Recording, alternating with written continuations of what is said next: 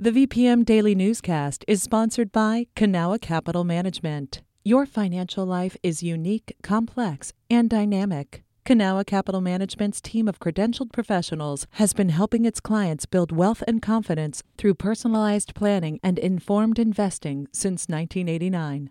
Learn more at cancap.com. That's K A N C A P.com. You're listening to the VPM Daily Newscast, the recap of today's top stories in Central Virginia. From the VPM Newsroom in Richmond, I'm Ian Stewart. It's been three years since a gunman killed 12 and injured four at the Virginia Beach Municipal Center. Since then, city employees have created a number of memorials to those victims, including a large flower painted on the side of Mount Trashmore. Michelle Hankerson from our partner station WHRO was with them when they started painting earlier this month. This is Frank Fentress's 29th year working for Virginia Beach.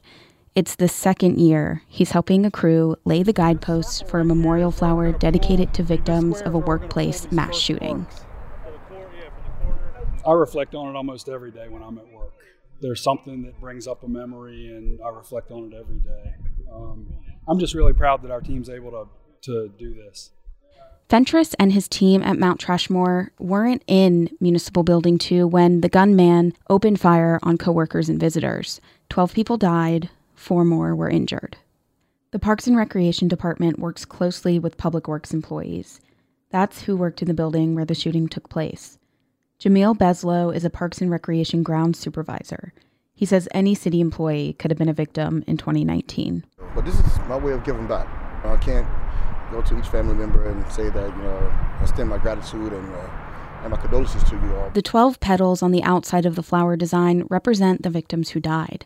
Four petals in the middle and a circle in the very center stand for the four who were injured and a police officer who was shot.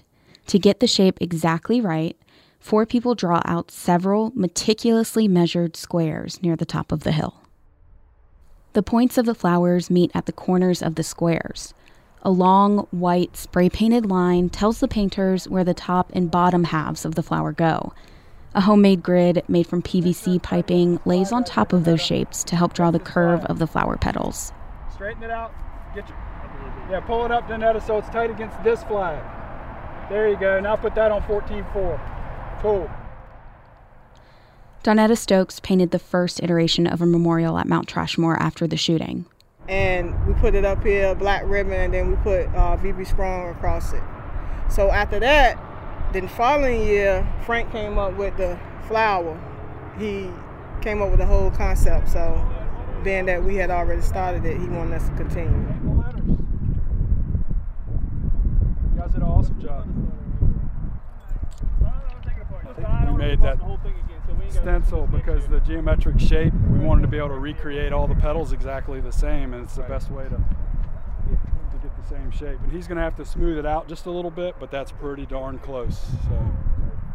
The Parks and Rec employees say working on the flower is their way of doing something in the face of tragedy. And over the years, the process has morphed into something positive. It shows that someone cares outside of just the family, that you know, like I said, the city workers, we family too. So us doing this, showing them that, hey, we care about your family members too. The flower will stay on Mount Trashmore, visible from the interstate, until the paint naturally fades. It just makes me feel proud that we're able to help our city heal. Michelle Hankerson, WHRO News.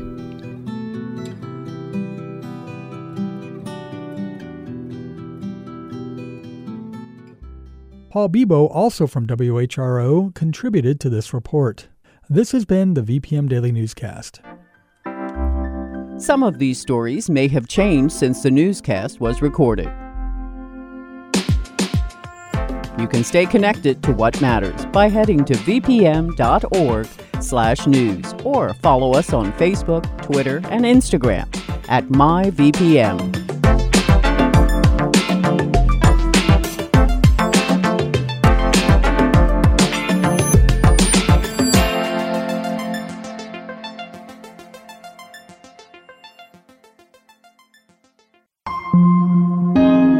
VPM. There are so many issues playing out in RVA. I mean, pretty much anyone will tell you. There's definitely a lot of poverty, finding affordable housing, traffic, public transportation, climate change and heat islands, trying to find childcare in Richmond area. I'm Rich Marr, host of a new VPM podcast called RVA's Got Issues. Listen to the podcast starting May 22nd. Do you have issues with RVA? Haven't found out yet. okay, good.